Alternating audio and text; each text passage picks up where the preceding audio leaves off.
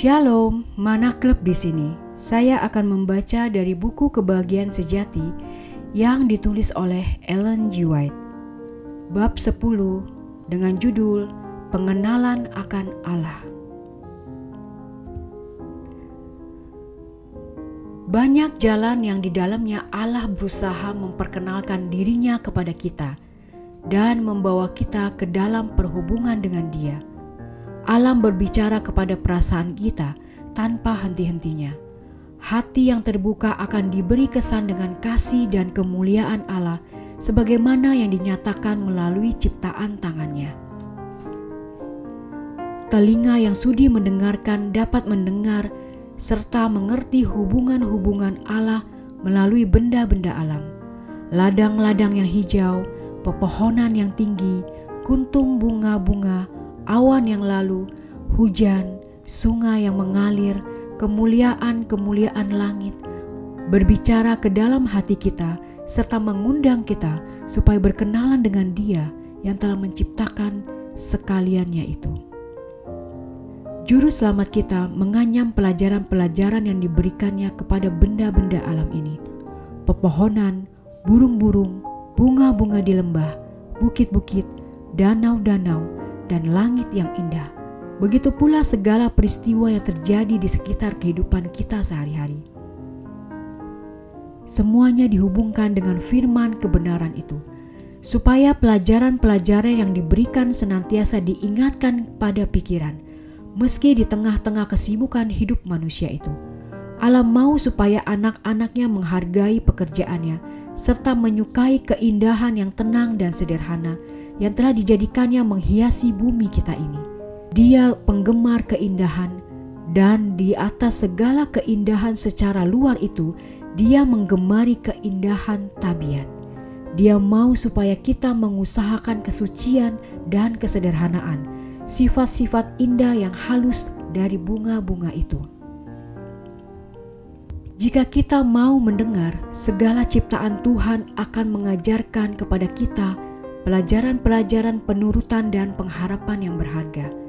Dari bintang-bintang yang dalam peredarannya melintasi angkasa, menyusuri jalan yang tidak berbekas yang ditentukan bagi mereka dari zaman ke zaman. Sampai kepada atom yang terkecil sekalipun, benda-benda alam menuruti kehendak Allah. Dan Allah memelihara segala sesuatu itu dan menjaga segala sesuatu yang dijadikannya. Dia yang menopang dunia yang tidak terhitung banyaknya, pada saat yang sama juga memelihara keperluan burung pipit yang kecil yang menyanyikan nyanyian pujian tanpa takut. Ketika manusia mengerjakan pekerjaannya yang berat sehari-hari, sebagaimana ketika mereka mendoa, manakala mereka berbaring tidur pada malam hari, dan kala mereka bangun pada pagi hari, tatkala orang-orang kaya mengadakan pesta di rumah istananya, atau ketika orang-orang miskin menghimpun anak-anaknya dengan makanan sedikit di atas meja, masing-masing mereka itu dijaga dengan penuh kasih sayang Allah Bapa yang di surga itu. Tiada linangan air mata yang mengucur yang tidak diperhatikan Allah, tiada senyum yang tidak dilihatnya. Jika kita mempercayai betul-betul segala jenis kecemasan yang tidak sepatutnya akan lenyap. Kehidupan kita tidaklah begitu dipenuhi kekecewaan seperti yang sekarang ini, karena segala sesuatu, baik kecil maupun besar, akan diserahkan ke tangan Tuhan yang tidak digelisahkan oleh ragam-ragam keperluan atau dikalahkan oleh keluh kesahnya. Kita akan menikmati satu kedamaian jiwa yang kepada orang lain sudah lama tidak dirasainya. Sebagaimana perasaanmu menggemari keindahan bumi ini, bayangkanlah dunia pada masa mendatang yang tidak akan pernah mengenal kutuk dosa dan maut, di mana wajah alam tidak lagi dibayangi kutuk. Bayangkan dan gambarkanlah tempat tinggal orang-orang yang diselamatkan itu, dan ingat bahwa wujudnya akan lebih mulia daripada apa yang dapat digambarkannya oleh bayang-bayang pikiranmu yang paling tajam sekalipun. Di dalam karunia Allah yang kelihatan pada alam dapat kita lihat hanya sinar samar-samar daripada percikan kemuliaannya. Ada tertulis, barang yang mata tiada tampak dan telinga tiada mendengar dan yang tiada timbul dalam hati manusia, itulah yang disediakan Allah bagi orang yang mengasihi Dia. Penyair dan pecinta-pecinta alam mengatakan banyak hal mengenai alam, tetapi orang-orang Kristen menikmati keindahan bumi dan menghargainya lebih tinggi karena dikenalnya perbuatan tangan Allah Bapa dan merasakan cintanya di dalam bunga dan rumput serta pohon. Tidak seorang pun yang akan menghargai sepenuhnya makna bukit dan lembah, sungai dan laut, kalau dia tidak memandangnya sebagai penyataan kasih Allah kepada manusia. Allah berbicara kepada kita melalui perbuatan takdirnya dan melalui pengaruh roh kudusnya atas hati. Di dalam segala keadaan sekitar kita, di dalam pertukaran sehari-hari di sekitar kita, kita dapat memperoleh pelajaran-pelajaran yang amat berharga jika hati kita terbuka memperhatikannya. Penulis Mazmur waktu merenungkan perbuatan tangan Tuhan berkata, "Maka penuhlah bumi dengan kemurahan Tuhan. Barang siapa yang berbudi, biarlah diperhatikannya hal itu serta menimbang baik-baik akan segala kemurahan Tuhan." Mazmur 33 ayat 5 dan Mazmur 107 ayat 43. Allah berbicara kepada kita di dalam firman-Nya. Di dalamnya dapat kita lihat dengan terang kenyataan tabiatnya, dari hal tindakannya terhadap manusia dan pekerjaan besar mengenai penebusan. Dengan inilah di hadapan kita dibentangkan sejarah para bapak-bapak dan nabi-nabi serta orang-orang saleh zaman dahulu kala. Mereka itu sama sifatnya dengan kita. Yakobus 5 ayat 17 kita dapat melihat mereka berjuang melawan kekecewaan sama seperti kekecewaan kita. Bagaimana mereka jatuh pada pencobaan sama juga seperti kita. Namun demikian, hati mereka diberanikan dan menang melalui anugerah Allah dan dengan memandang hati kita pun diberanikan dalam usaha memperoleh kebenaran itu. Apabila kita membaca pengalaman-pengalaman mereka yang amat berharga dari hal terang dan kasih serta berkat yang mereka nikmati. Dan dari hal pekerjaan yang dibawakannya melalui anugerah yang diberikan kepada mereka itu, maka roh yang menggerakkan mereka menyala sebuah api keinginan yang suci dalam hati kita. Dan suatu kerinduan menjadi seperti mereka dalam tabiat seperti mereka berjalan bersama Allah. Mengenai perjanjian lama, Yesus mengatakan, lebih benar lagi mengenai perjanjian baru, Kitab itu juga menyaksikan dari halku, sang penebus yang di dalamnya kita mengharapkan pusat kehidupan kekal. Yohanes 5 ayat 39. Memang, seluruh Alkitab menceritakan dari hal Yesus Kristus, mulai dari catatan pertama dalam kejadian. Jikalau tidak ada ia, tiadalah juga barang sesuatu yang telah terjadi sampai kepada penutupan janji itu. Ingatlah, aku datang kelak dengan segeranya, kita membaca mengenai pekerjaannya serta mendengar suaranya. Yohanes 1 ayat 3, Wahyu 22 ayat 12. Jika engkau mau berkenalan dengan juru selamat, pelajarilah kitab suci. Isilah seluruh hati dengan firman Tuhan. Firman itulah air kehidupan yang memuaskan dahagamu yang amat sangat. Firman itu roti hidup yang turun dari surga. Yesus berkata, "Jikalau tiada kamu, maka tubuh anak manusia dan minum darahnya, tiadalah kamu menaruh hidup di dalam dirimu. Dan diterangkannya dari hal dirinya sendiri dengan berkata, Adapun perkataan yang aku katakan kepadamu, itulah roh dan hidup adanya. Yohanes 6 ayat 53 dan 63. Tubuh kita terdiri dari apa yang kita makan dan minum. Maka sebagaimana dengan perkara jasmani, demikian pula lah dalam perkara rohani yakni apa yang kita pikir-pikirkan itulah yang memberi corak dan kekuatan rohani kita. Penebusan adalah satu perkara yang ingin diselidiki malaikat. Hal itu akan menjadi ilmu dan nyanyian orang tebusan sepanjang zaman yang tidak berkesudahan. Tidakkah hal itu perlu dipelajari dengan teliti pada saat sekarang ini? Kemurahan dan kasih Yesus yang tiada batasnya, pengorbanan yang diberikannya karena kepentingan kita, perlu dipikir-pikirkan dengan sungguh-sungguh dan segenap hati. Kita sepatutnya tinggal di dalam tabiat penebus dan pengantara kita yang amat dikasihi itu. Kita selayaknya merenung-renungkan tugasnya yang datang untuk menyelamatkan umatnya dari dosa-dosa mereka. Jika kita merenung-renungkan perkara-perkara surgawi, iman dan kasih kita akan semakin bertumbuh kuat dan doa kita pun semakin berkenan kepada Allah karena doa itu semakin berpadu dengan iman dan kasih.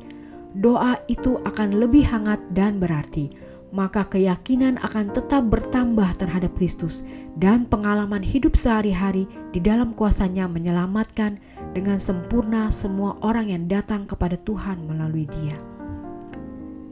Jika kita merenungkan kesempurnaan juru selamat, maka kita akan rindu diubahkan sepenuhnya dan dibaharui di dalam gambaran kesuciannya. Akan ada satu jiwa yang lapar dan dahaga, supaya menjadi seperti dia yang kita puja itu. Semakin kita pikirkan Kristus, semakin kita bicarakan dari hal Dia kepada orang-orang lain, serta menampilkan Dia ke dunia ini. Alkitab ditulis bukanlah hanya untuk kaum sarjana, sebaliknya, Alkitab itu direncanakan untuk orang banyak. Kebenaran-kebenaran yang besar yang perlu memperoleh keselamatan sudah dinyatakan dengan jelas bagai hari siang, dan tidak seorang pun yang akan salah atau tersesat jalannya kecuali orang yang menurut pertimbangan pikirannya sendiri ganti kehendak Allah yang telah dinyatakan dengan jelas. Kita seharusnya jangan berpegang pada kesaksian seseorang tentang pengajaran kitab suci, melainkan seharusnya mempelajari firman Allah bagi dirinya sendiri. Jika kita membiarkan orang lain berpikir untuk kita, maka tenaga kita akan timpang dan kemampuan sempit. Kuasa berpikir pikiran yang mulia itu dikerdilkan karena tidak digunakan dan dipusatkan kepada perkara-perkara yang berharga, sehingga menghilangkan kemampuan mereka menangkap kedalaman makna firman Allah. Pikiran akan menjadi luas apabila digunakan untuk mencari hubungan perkara kitab suci, membandingkannya bagian demi bagian, serta perkara rohani dengan perkara rohani. Tiada yang lebih sanggup menguatkan pikiran melebihi belajar kitab suci. Tiada buku lain yang melebihinya, yang begitu kuat meninggikan pikiran, memberikan kekuatan kepada kemampuan, meluaskan kebenaran-kebenaran yang meluhurkan di dalam kitab suci. Jika firman Allah dipelajari sebagaimana sepatutnya, maka manusia yang mempelajari akan mempunyai pikiran yang luas, sebuah tabiat yang mulia, dan tekad yang teguh yang jarang kelihatan pada zaman sekarang ini. Hanya sedikit saja manfaat yang diperoleh dari membaca kitab suci secara terburu-buru. Seseorang dapat membaca seluruh Alkitab, namun tidak berhasil melihat keindahannya serta mengerti kedalaman makna yang tersembunyi. Satu bagian yang pendek yang dipelajari sampai maknanya jelas kepada pikiran dan hubungannya dengan rencana keselamatan jelas betul itu lebih bernilai daripada membaca beberapa pasal tanpa tujuan tertentu serta tiada pengajaran yang positif yang diperolehnya. Peganglah selalu Alkitabmu. Kalau kau mempunyai kesempatan, bacalah. Lekatkan ayat-ayat Alkitab itu dalam pikiranmu. Meski engkau berjalan di jalan-jalan, engkau dapat membaca satu bagian dan merenungkannya. Dengan demikian, memasukkan dalam pikiran kita tidak akan dapat memperoleh akal budi tanpa perhatian yang sungguh-sungguh, disertai belajar dengan doa yang tekun. Beberapa bagian daripada kitab suci itu memang begitu mudah untuk tidak disalahpahami, tetapi ada pula yang lain yang artinya tidaklah terletak pada permukaan yang dapat dilihat hanya sekilas saja. Bagian-bagian kitab suci itu haruslah dibandingkan dengan bagian-bagian lainnya harus diadakan penyelidikan yang hati-hati, serta perhatian dan doa yang tekun. Cara belajar yang demikian memang amat banyak manfaatnya, seperti seorang penambang yang menemukan saluran barang tambang yang amat berharga tersembunyi di bawah bumi. Demikianlah orang yang dengan tekun menyelidiki firman Allah seperti mencari permata-permata kebenaran yang tiada ternilai harganya yang tersembunyi dari pandangan orang yang mencari dengan sembrono. Firman yang diilhamkan Allah ditimbang-timbang dalam hati akan menjadi seperti sungai yang mengalir dari pancaran kehidupan itu. Jangan sekali-kali Alkitab dipelajari tanpa doa, sebelum kita membuka halaman-halamannya, kita harus memohon terang dari Roh Kudus, dan penerangan itu memang akan diberikan. Tatkala Nathanael datang kepada Yesus, maka dia menjawab, "Tengoklah, seorang orang Israel yang sungguh, yang tiada tipu daya padanya." Nathanael menyaut, "Bagaimanakah Rabi mengenal hamba?" Lalu Yesus menjawab, "Sebelum Filipus memanggil engkau, tatkala engkau di bawah pohon ara itu, aku sudah nampak engkau." Yohanes 1 ayat 47 dan 48. Begitu pula Yesus akan melihat kita di tempat-tempat yang tersembunyi, tempat kita mendoa jika kita mencari Dia, memohonkan terang supaya kita dapat mengenal apa kebenaran itu. Para malaikat dari surga akan menerangi orang yang rendah hati mencari tuntunan ilahi. Roh Kudus meninggikan dan memuliakan juru selamat sudah menjadi tugasnya menyatakan Kristus. Kesucian kebenarannya dan keselamatan besar yang dapat kita miliki melalui dia. Yesus berkata, maka ia akan memuliakan aku karena ia akan mengambil daripada hal aku, lalu dikabarkannya kepadamu. Yohanes 16 ayat 14 Roh kebenaran itulah satu-satunya guru yang paling baik akan kebenaran ilahi betapa Allah menatap bangsa manusia itu sehingga dikaruniakannya anaknya yang tunggal itu mati bagi mereka. Lalu menunjuk roh kudusnya menjadi guru manusia serta penuntunnya terus menerus. Demikianlah bacaan buku Kebahagiaan Sejati bab 10 yang berjudul Pengenalan akan Allah. Tuhan memberkati.